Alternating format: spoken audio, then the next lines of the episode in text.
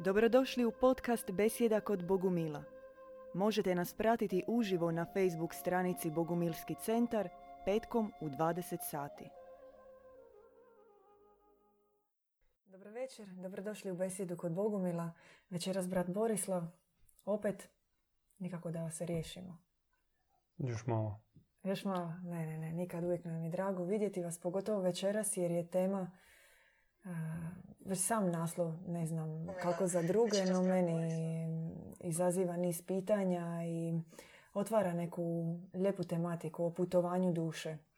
Da. Nekoliko smo se puta dotakli toga u samim početnim emisijama besjede kod e, Bogumila. Govorili smo nešto malo o porijeklu duše, kako se duša rađa. I to je uvijek jedna tako svjetla priča, radosna priča i u kojem je uvijek naglasak na ljepoti i važnosti duše. No, nikad zapravo nismo odgovorili na pitanje e, koja, koja i kolika je vrijednost duše za Bogumile. Što, ona, što duša predstavlja za Bogumile?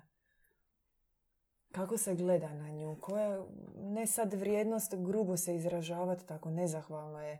Ona je jako vrijedna, nije vrijedna, no što duša u bogumilskom pogledu zapravo predstavlja i koja je njena vrijednost? Duša je emanacija Boga. Emanacija je možda pametna riječ, takva komplicirana. Odmah na, na, na početku. Da. Što znači božanstvo po nama ne može ništa stvoriti izvan sebe. Ili roditi, stvoriti, sad nije bitno ali kad nešto izađe iz njega, to bude on, ono, božanstvo. Dakle, svaka duša je božanstvo samo u sebi. Svaka duša je zasebna, neponovljiva, tajanstvena. Svaka duša posjeduje takozvanu puninu božanstva. Punina je pojam na grčkom on zvuči kao pleroma i znači cjelokupni zbroj svih božanskih osobina. Premudrost, ljubav, dobrota, harmonija, snaga i tako dalje. Sve to, sve su osobine kao Boga, tako i duše. I po tome svaki čovjek, odnosno kao utjelovljena duša za bogumile je ista vrijednost kao i sam Bog. E, samo još na početku da podsjetimo, malo smo bili o tome govorili prošli put, e, lijepo vas molimo da se pretplatite na naš YouTube kanal i Mixcloud kanal, pogotovo za YouTube kanal, zato što bismo voljeli imati prijenose uživo, a fali nam još negdje tristotinjak pretplatnika, jel? ako se ne varam. Sad smo negdje na 700. Bilo 275. 275. Dobro, countdown počinje. Uh, voljeli bismo se malo uključiti više u te YouTube prenose, pa eto, podržite nas. Koji je, ako, ako duša u sebi sadrži puninu Boga i ako ona je dio njegove prirode, čemu onda je njeno utjelovljenje na zemlji? Koji je smisao? Koji je cilj putovanja duše? Ako odmah od izvora možemo steknuti na kraj. Da. Zašto duša e, dolazi na zemlju? Zašto kreće na takvo putovanje? Tko bi se uopće, zašto bi se odvajala? Pitanje da uopće ona treba putovati. Da. Možda treba da. visiti tamo na svojem nebu i blaženstvovati. Da, da. Mm, to je jedno egzaktno pitanje i pitanje vrlo široko. Na njega ne znam kako bi kratko odgovorio. I mora i ne mora. Suglasno. Sad, sve što ja govorim, morate shvatiti da govorim uh, iz mog razumijevanja objava koji se spuštaju preko djeda Ivana Bogumila, iz njegovih seminara, iz uh, zajedničkih molitvenih ozarenja. Dakle, to je moje poimanje našeg bogumilskog nauka. Ako i mogu u nečem biti e, ne do kraja točan, pošto već smo govorili o tome da recimo kolekcija svih napisanih do sada, do sada knjiga, a koji se još nastavljaju pisati, već broji 150 svezaka, svaki od 900 stranica. Ih u, ne znam, u 100 života neću moći pročitati. I zato ono što iznosim, to je možda kap od oceana. I pitanje je bilo pitanje je bilo baš u srži. Da, u početku. I mi smo rekli može duša putovati i ne mora, suglasno tim objavama. Dakle, to je isto kao kod roditelja. Da li roditelji žele da dijete ode ili ne žele. Mm. I da i ne. Kao bilo bi pošteno da dijete se osamostali i ide na svoj put. Zaraditi svoj kruh, izgraditi svoj krov. A s druge strane, roditeljima je jako drago da dijete tu uz njih ili barem blizu njih. Nikog od, niko od roditelja ne voli da recimo sad iz Hrvatske e, djeca otputuje negdje u Ameriku ili u Australiju i čuje se samo jednom tjedno preko Skype-a. To nijedan od roditelja ne želi. Ne vole iz Splita u Zagreb. Pa i to, što kažete. E sad ista otprilike situacija i sa nebom. Mi smo nebeskog porijekla, imamo svoju nebesku domovinu, mhm. svoj dom nebeski gdje smo rođeni, gdje, smo, gdje su nam poklonili život, gdje smo bili u svjetlu i milosti naših nebeskih roditelja, ali zbog određenih okolnosti mi smo bili pozvani na taj put. Sad možemo to možemo prići tome odgovoru sa negativne strane kao put možda nekakve kušnje sablazna i stjecanja iskustva preko bol, preko odvajanja od koljevke mm. božanske. A možemo pristupiti pozitivno kao od misionari, vjesnici našega svevišnjega. I jedno i drugo će imati e, smisla u cijelom putovanju. Dakle, ima taj dio iskušenja, da kao vrag Aždaja, on premazavši se nekim pokradnim anđelskim peludom, može dolaziti na niža nebesa. Mi smatramo da nebesa su strukturirana od nižih do visokih nebesa i taj Aždaje može dolaziti i mimikrirati samo na niska nebesa. I od tamo duše čupat u svoje projekte. Jedan od kojih je materialističko zemaljsko utjelovljenje. To je jedan od projekta tog Aždaje, kneze ovoga svijeta.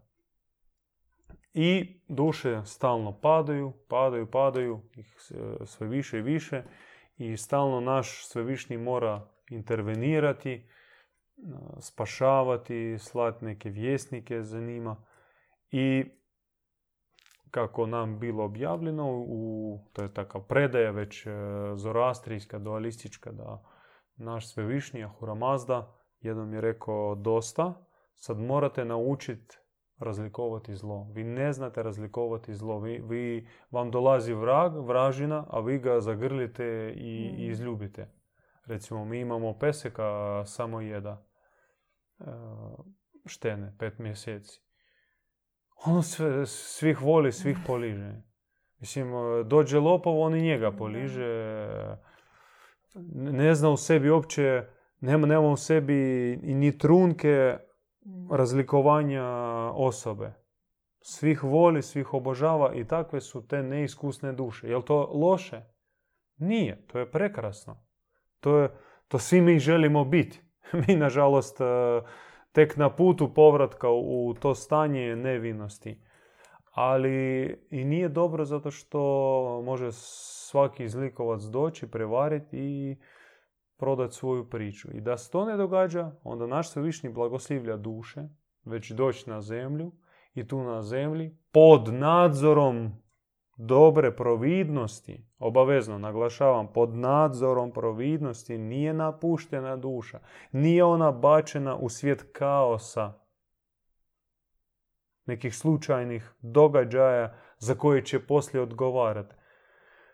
Pod nadzorom premudrosti duša stječe neprocijenjivo s točke gledišta univerzuma i njenog daljnjeg putovanja iskustvo. Iskustvo razlikovanja dobra i zla. I tek nakon zemaljskih utjelovljenja može biti ih i više, kada ona stjekne iskustvo razlikovati ovo je dobro, a ovo je zlo, koliko god bilo perfidno i prekriveno. Onda duša prelazi iz kategorije svjetlog tog e, djeteta koje samo zna blaženstvo i milost e, i samo do i mamu i ništa ne zna, potpuno zaštićeno, već u kategoriju suboraca sa našim svevišnjim. Dakle, duša ulazi u kategoriju već božanstva. Ako sam uspio nekako to kratko objasniti. Je li uloga onda tih koji dolaze, možemo ih nazvati pomazanicima, koji dolaze od svevišnjega, od dobroga Boga ovdje na zemlju, e, podsjetiti na, i naučiti razlikovanju dobra i zla samo ta ili ujedno je podsjetiti na porijeklo duše? na njeno porijeklo od e, dobroga Boga. Jer je duša to zaboravila. Mislim, sad je možda nezahvalno svoditi ulogu pomazanika tako na dvije uloge ili dobrog vjesnika, no u odnosu na dušu, koja je uloga pomazanika? Je li on medijator između Boga i duše koja je na zemlji zaboravila svoje porijeklo? Svakako nije episkop, što sa grčkog pre, prevađa se kao nadglednik. Sortira duše, ti ovdje, ti tu, ti tamo. Da, on kao se nadzira i svima upravlja. Dakle, vaše pitanje... Koja je uloga pomazanika? Pomazanika. E, u odnosu na duše koje se tu nalaze. Sad, Vi ste rekli, nije taj nadzornik, nije... nadam se da ne treba objašnjavati tu riječ pomazanik. Mada ona Možda- mnogima i nije pojmljiva. U, Možda da. Neki zovu odabranik, pomazanik, neka velika duša, mahatma, avatar, ovisno već o tradiciji, Mudrac, prorok. svetac, da, mudrac, e, prorok. Pa uloga, uloga pro- proizlazi iz rečenog prije. Dakle, duše moraju biti pod e, dobrim nadzorom providnosti. Ali, nažalost, u čemu je tragedija utjelovljenja? Što duša dolazeći na zemlju, omotavajući se slojevima materialističke prirode, materijalne prirode, e, dobiva hendikep svojih duhovnih osjetila. Dakle, postaje slabo, slab, slabije čuje nebo, slabije vidi duhovnim očima, slabije reagira i zato izravno njoj, ovako sa neba, teže je govoriti. Još u djetinstvu i mora se ne, nešto baš posebno dogoditi da, da duša uvidi znak. Kao počuje, uvidi, osjeti ga i onda reagira. Ali u većini slučajeva samo prođe uz i ne primijeti. I zato su potrebni ti odabranici koji kao već glas Boži na zemlji, koji pozivaju na povratak na taj put e, prave spozne. Dakle, suglasno predaji bogumilskoj, odnosno toj e, gnostičkoj, e, prvi pomazanik, taj ili vjesnik od Svevišnjega je došao već Adamu i Evi dok su bili u, u Edenskom vrtu. I razgovarao sa Evom i pozivao je Evu da se probudi, da se sjeti svog nebeskog porijekla i rekao vi ste nagi, vi ste pozmijeni. Nag sa sanskrita znači zmije. Da, vi ste kao pozmijeni, vaša, vi ste obučeni u reptilsku prirodu i to je istina. naš reptilni mozak koji je povezan sa, sa kostima i mesom, trbuhom i strastima, jest zmija. I ona zatvara onu našu božansku prirodu. I taj prvi vjesnik, taj protopomazanik ili protohrestos, jer pomazanik e, na grčkom zvuči hrestos. Protohrestos obraća se Adamu, prvo Evi, pa onda preko Evi i Adamu i poziva ih na spoznaju, da kušaju od stabla spoznaje što je dobro i zlo. To nije spoznaje uh, kao uh, dobra i zla, nego spoznaje uh, razlikovanja dobra od zla.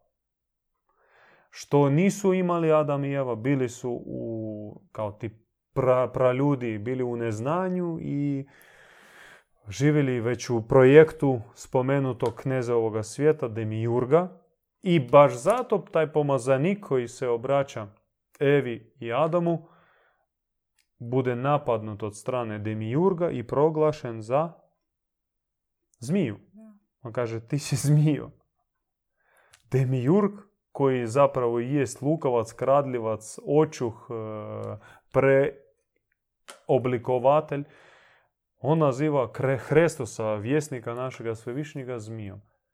I što se promijenilo u narednih 7000 godina? A ništa, a baš ništa. Svih pomazanika, svih odabranika, svih vjesnika istinskih, vladajuće institucije, a najprije religiozne, proglašavaju za vragove.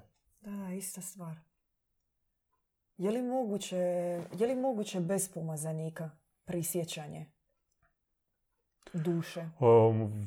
možda i moguće, ali treba ćeš milijuna godina vrtiti se na orbiti zemaljskoj, oko zemaljskoj i nekoj svemirskoj. Dok skupiš jada, gorčine, suza i tuge, dok se iscrpiš, izmoriš i onda zavapiš. Ali ne moraš. Susret s pomazanikom, s pomazanikom tebe vraća na onaj uski, ali i kratki put možete ići okolnim putem gdje tebe čeka puno iskušenja, sablazna i rizik skliznut u ponor iz kojega teško ćeš se izvući. I mnoge duše baš e, odbiju pouku i poruku odabranika, te velike duše, tog sveca. Odabiruju put individualističkog okolnog putovanja i onda tamo negdje za glave skliznu i završe na mrtvim planetama. To govorimo sad o vrlo popularnom tom individualističkom samospoznaju, samoostvarenju, shvaćanju, samo prihvaćanju sebe. Ali govorimo isto i o monoteističkom abraha, mhm. abrahamskom putu duše. Koliko je bogumilski pogled? Mislim, pretpostavljam da je različit. Ali Totalno različit totalno različit. E, u stvari, e, to, e, mislim, to je toliko bizarno. Kršćanska predaja, kršćanska, govorim kršćanska mm predaja glasi da Krist nakon raspeća, nakon uskrsnuća se spustio u pakao i oslobodio duše iz pakla. Ali već kasnije, 300-400 godina kasnije, poslije te nastanka te predaje, stvara se druga predaja koja zavlada kršćanskim e, svijetom i danas ona je uglavnom zastupljena, a to jeste da duše čekaju sudnji dan. Mhm. I razdoblje između smrti i sudnjeg dana duše čekaju u pritvoru. U nekom vanzemaljskom ili okozemaljskom e, remetincu. Katolici ga zovu limb, i ono što Krist je prvim činom, po suglasno prvoj predaji, izvršio, oslobodio duše iz tog šeola, iz limba, gdje one čekali dan uskrsnuće iz mrtvih, on rekao, evo vam uskrsnuće, oslobađam vas. I poslije njega ne bi uopće trebalo biti nikakvog čekanja, nego uh, odmah i direktno vraćanje na nebo, ako je on taj pomazanik. Međutim, niti sami kršćani ne prate svog majmo reći, e, Boga, bogočovjeka, kako god već ta denominacija gleda. Mi smatramo da nema nikakvog tog, e, nema potrebe za tim limbom i mi smatramo da on postoji i duše, nažalost, koje se poistovijete sa religioznom institucijom, odu tamo gdje ih usmjeravaju. A usmjeravaju ih na samrti, preko sprovodne mise, baš u taj limb i svi završe u tome limbu. I Sveti Franjo, Padre Pio, neki veliki sveci, ali i svi oni manijaci, ubojice, inkvizitori, svi čekaju u istom limbu. Znači, Ko je to Mi sad govorimo priča? o, ja mislim preko, ne bi se usudila govoriti o postocima, ali bio vjernik ili ne, skoro svatko u Hrvatskoj se sprovod ide uz um, obred. Znači dio tog obreda podrazumijeva već odlazak duše u, u takva mjesta, u limb. Dok, e, sa dolaskom, prvo, znači, duša obilježava se cijeli put u, e- Mm. instituciji. Sa dolaskom stavi se pečat. Da. Prvo što taj, ajmo reći, um, izvršitelj obreda, on prvo posveti bračni krevet i izreče prvu demiurgovu zapovjed plodite se i množite i nastanite svijet. I on posveti normalno bračni krevet.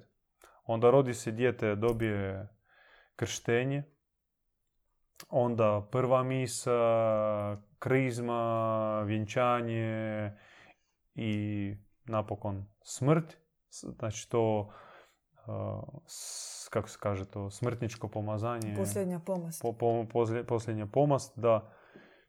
Znači, stalno žigosa se duša, može, mora biti žigosana i onda se tamo u limbu pripozna, aha, to je naš iz naše župe, evo ti tu neki krevet, ležaj i čekaj sudnji dan.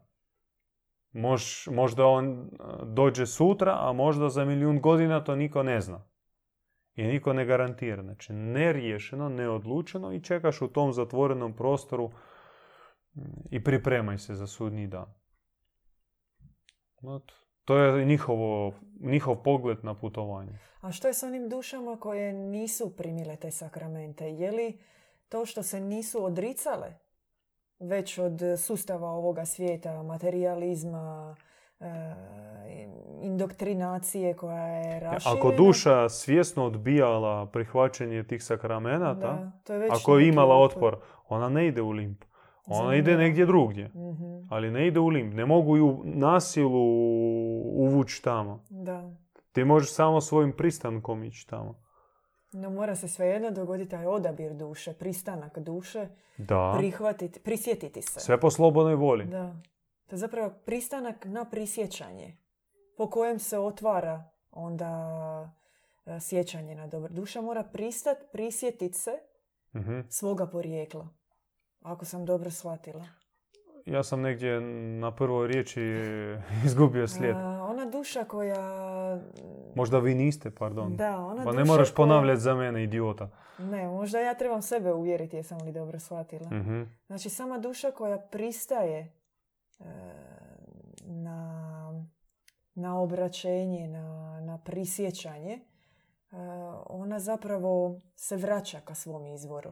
I to je automatski kao zaokret u potpuno drugom smjeru i odlazak ka svom zapravom izvornom cilju. To je retorično pitanje, da? Da. Ok. Onda da. Dobro.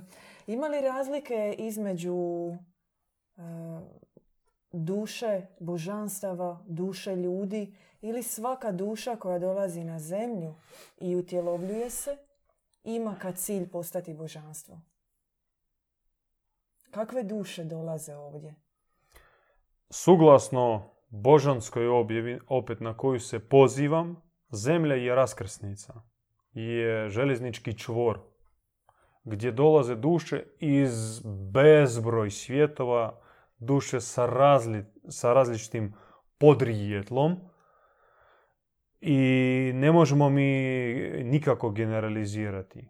Dakle, tu ima iznimno svjetlih duša, ima duša koje su skliznule i tek e, u tom zanosu materializma. Ima duše sa prethodnim astralnim iskustvom, iskustvom uh, znanja, viđenja i tako dalje. Znači, toliko ima duša zaista. Ima i crnih duša koji dolaze iz iznimno crnih svjetova. I svi su obučeni u, kosti, u kostor i, i mišić.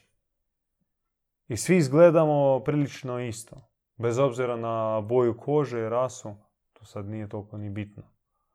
Ali sadržaj duš, sadržaj čovjeka razlikuje se. Čak u jednoj obitelji mogu biti duše, braća, sestre, a duše mogu biti iz različitih uopće dijela svijeta mm. I različite duše totalno su drugačije. I to se osjeća. Čak i u blizanci mogu biti e, različiti. Imamo takvih primjera. Kakav je bogumilski pogled na jedno utjelovljenje duše? Odnosno, mnogi recimo institucionalni vjernici, oni vjeruju kao život e, od života do smrti, ali uključuju i to u i to shvaćanje i reinkarnaciju, dolazak više duša. Pardon. Da, to sam recimo čula više puta, da mnogi, makar to je... Mislite na religioznu, na, na, na kršćane? Na institucionalne vjernike, na katolike, da. Onda oni nisu pravi vjerni, ne, ne, prate svoju dogmu. On ne prate, pa ne idu ni nedjeljom na misu, tako da nije da se svi pa mislim, strogo... Sad, da ne, da, da, da ne idemo pre, pre, preduboko koliko su dosljedni u svojoj vjeri i sami vjernici. Koliko uopće znaju o svojoj vjeri, to je veliko, veliko pitanje. To je pitanje. No više puta sam čula ovo da vjeruju u reinkarnaciju. I to mi je uvijek bilo onako paradoksalno kako možeš spojiti ta dva svijeta. Pa normalno mogu oni vjerovat... E, bilo što, da. Da, i u duha svetog i u čakre. Da. No, oni idu nedjeljom na misu, e, češće idu na yoga tretman nego na nedeljnu misu. Istina, da. A to sve nekako mogu spojiti u svojoj glavi. Meditacija. Međutim, da skratimo priču, mi smatramo monoinkarnaciju, jedno e, utjelovljenje, kao veliko, velika traumatična e, zabluda koja strašno traumatizira dušu ovo, rodio sam se, umro, da. početak i kraj. I odgovarat ćeš za sve što si za ovih 70 godina, 80 godina proživio, odgovarat ćeš vječno. A kakav je onda, onda nema početka i kraja po bogumirskom pogledu? Koja je vrijednost Početak je bio, naravno bio početak eh, kada... Od rođenja, kada, od oca. Početak, sad e, naravno ima taj pra početak, ali kažemo početak tu utjelovljenja. Bilo kao mhm. prvi dolazak duše na zemlju. I mi, to opet ta objava božanska govori o mogućnosti ponovnih dolaska na zemlju. S tim da moram naglasiti da e, E, naše učenje se razlikuje od hinduističkog učenja o sansari, o određenom broju utjelovljenja, kao već propisanom zakon karme. Nezaustavljivo. Da, naš, naš, naše poimanje utjelovljenja je drugačije. Mi čak i koristimo, izbjegavamo riječ inkarnacija, e, više koristimo pojam inkorpulacija, zato što dva različita su korijena. U prvom slučaju korijen je karne, latinski korijen, što znači meso. I po tome inkarnacija bi značila umesovljenje. Što i jest tako. Dođeš opet u meso i živiš ko komad mesa. A inkorpulacija dolazi opet od latinskog korijena korpus, što znači tijelo. I ne možeš ti reći za duhovno tijelo karne, kao duhovno karne, duhovno meso, da? Ili svjetlosno meso. Nekako ne zvuči to pjesnički ni, ni, ni mistično. To korpus, svjetlosno tijelo, svjetlosni korpus, zvuči prihvatljivije. Postoje li neke duše koje se prate? Mi sad govorimo o putovanju duše, no neke duše možda koje se susreću i žive iste misije. Žive ne iste, ali možda slične koje se... Da. Uh, Recimo, konkretno često smo govorili o bratstvu. Jel možemo govoriti u smislu bratstva da se mnoge duše unutar bratstva, da već imaju iskustvo dolazaka i života u bratstvu. Ja mislim tu ne treba, to uopće nije, nije upitno pošto mnoge duše, mislim i naši gledalci imali u životu iskustva, kad gledaš čovjeka imaš osjećaj da si s njim proživio više života, a znaš ga pet minuta. Dok s drugim si rođeni od istih roditelja ili možda si u nekoj široj porodici, ali ništa, a baš ništa vas ne veže. I takav osjećaj smo imali kad smo došli u našu duhovnu zajednicu, to je bilo jednostavno pripoznavanje. Da smo bili skupa i da želimo biti skupa, želimo ovakvi ostati e, i još imamo osjećaj da nismo sve članove naše velike duhovne obitelji pronašli, odnosno upoznali. Da ima još potrebe za obići svijet i ih naći. Je li možda to dio misije duše? Obilaziti svijet, tražiti e, svoje srodne, zaista istinske braće i sestre po dušama. Kao probuđivati ih, tražiti ih, pronalaziti ih. Je li, misija, duše, misija duše, ako upotrijebim metaforu, izgleda kao konop. A konop ima u sebi puno žila. I tako misija čovjekova, ona sastoji od mnogo malenih misija. I ovo što vi kažete, to je jedan od onih konca koji su upleteni u debeli konop. Ima tamo i, misije na koju smo već, e, za koju smo spomenuli, spoznati i naučiti se razlikovati dobro i zlo to je emisija pomoći drugima, dakle biti već pomagač drugima.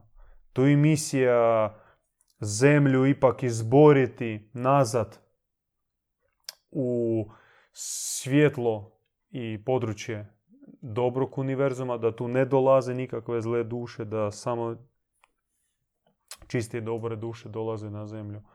I tu na zemlji ostvarivati koliko već e, je moguće um, božansku civilizaciju. I to isto dio misije.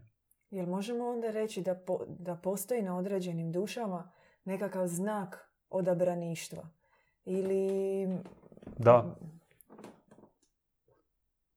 Jel se to može vidjeti? Jel, se može. To, jel mogu neke duše koje čak i imaju znak odabraništva proživjeti neko utjelovljenje bez da se probudilo. Može. Može i to. Sve je moguće. Sve je moguće, da, naravno. A je li moguće... E, treba nam happy end za kraj. Ne mora biti happy end. Ne mora ni biti. A je li moguće da u jednom utjelovljenju duša ono, doživi takav skok, takav ushit i polet da već u jednom utjelovljenju se zapravo vrati, kako bismo to... Biću banalan, može. Može i to. Može i to. Znači, o tome govori nam objava što i to je cilj više puta utjeloviti se već u, jednom životu. Dakle, poželjno svaki dan počimati iznova, svaki dan. Nas puno glodaju čak ne problemi koji vučemo kao rep sa sobom, nego ono što nismo postigli, šta bi mogao, a, a nisam trebao tako, a morao sam... I kao vraćamo se stalno unatrag i živimo tamo u prošlosti. Koliko gledaš tih ljudi, samo kukaju, samo kukaju i, i govore o prošlosti. Malo tko govori o budućnosti. A ta mračna prošlost, ona naravno zamrači i, sadašnjost. I onda i sadašnjost ne valja, ništa ne valja. A kakva je budućnost? Aj, gotovi smo. A gotovi smo. Dosta, treba svaki dan e, utjeloviti se na novo. ali to znači da moraš odrezati, doslovno odrezati tog starog čovjeka. Ne možeš ti istovremeno živjeti i stari i novi. To ne ide tako. To je, to, to je šizofrenično stanje. Da, to je stanje prosječnog čovjeka, što znači da je onda duši potreban e, Potreban, potrebno to prosvjetljeno oko koje Mora biti cijeli mehanizam, cijela, cijela, cijela praksa, to je cijela kultura, cijela duhovna škola koja tebe može naučiti kako se utjelovljavati nanovo svakim danom. To ne možeš iščitati iz knjige. Je li duša ima svoju savjest uvijek, uvijek istu? Je li e, savjest duše prati, prati je kroz njena utjelovljenja? Može li e, savjest biti istančana e, i osjetljiva upravo kroz iskustva utjelovljenja? Kad smo oko savjesti ima zanimljiva priča, zorastrijska priča o savjesti koja se zove Daena. Daena. I nakon smrti duša dolazi na most. On se zove most Činvat. Ispod je ponor i na dnu ponora gori vatra. I cilj preći most Činvat. I tu dolazi savjest čovjekova koja bi trebala prevesti ga kroz taj most. E, i sad ovisi o tome kako čovjek je živio svoj život, je li zadovoljavao svoju savjest, je li uh, godio njoj, je li služio njoj, je li bio u skladu sa svom savješću. Ako da, onda ako već trebamo happy end, onda ću reći prvo ako ne. ako nije sve to radio, nego radio sve suprotno. Bio gluh, tup, ignorirao svoju savjest, prekoračio preko savjesti, lomio savjest, izdao savjest, onda njemu dođe crna baba i skine ga sa mosta u ponor. To niko ne želi. Da. Ako ipak bio dobar domaćin svojoj savjesti, e, bio čak dobar sluga, dobar e, prijatelj svojoj savjesti.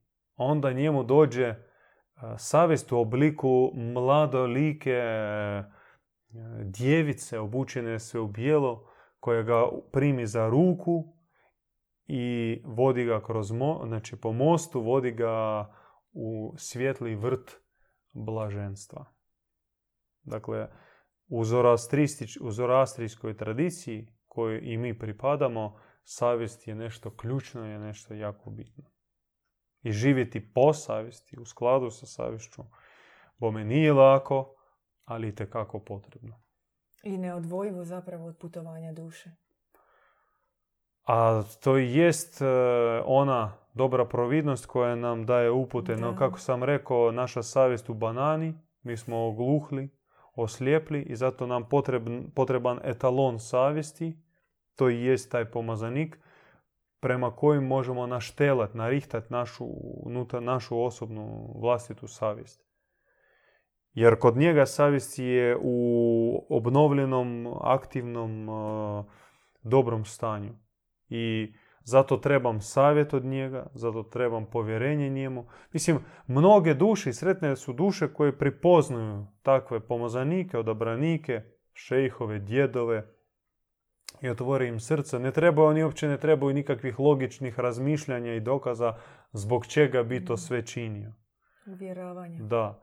I zato i ne bi ni ja htio da spustim se na razinu racionalizatora, jer to to je, li, to je nepotrebno.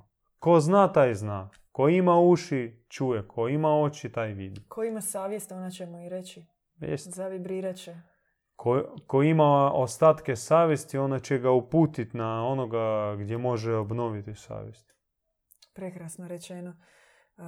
hvala vam, brate Borislav. Nekako smo stigli do kraja ovog našeg putovanja besjede kod Bogumila. O Je brzo proletilo. Da, da, zanimljiva tema. E, duboka, mistična, ali opet e, lje- zaista ste lijepo o njoj govorili, hvala vam. Mi bismo htjeli podsjetiti još za kraj za naše YouTube putovanje, da nam pomognete oko prijenosa, da se pretplatite na kanal, na Mixcloud kanal. Možda objasniti malo više. Znači da bismo ostvarili e, live prijenos uživo preko YouTube-a, potrebna nam je određena suma ljudi. Tisuću Točnije tisuću ljudi. pretplatnika. E, potrebno se pretplatiti što je potpuno besplatno na naš YouTube kanal i kad e, ostvarimo tu brojku od tisuću ljudi onda možemo imati e, prijenos preko YouTube-a. Sad smo prešli 700, znači treba nam nekih, rekli smo 275. Već imamo Nešto manje. nešto prijatelja na Facebooku koji su na našem Bogumilskom Uglavnom, ljudi, ne bujte škrti, dajte se Kliknite. pretplatite. Da. Ne štedite prste, kliknite. To je to što trebate napraviti. Ko se pretplati, tome će stići e, pomoć u obnovi duhovne savjesti. Eto. Hvala vam i vidimo se sljedeći petak u još jednoj besjedi. Slušali ste podcast Besjeda kod Bogumila. Podsjećamo da nas možete pratiti uživo na Facebook stranici Bogumilski centar petkom u 20 sati.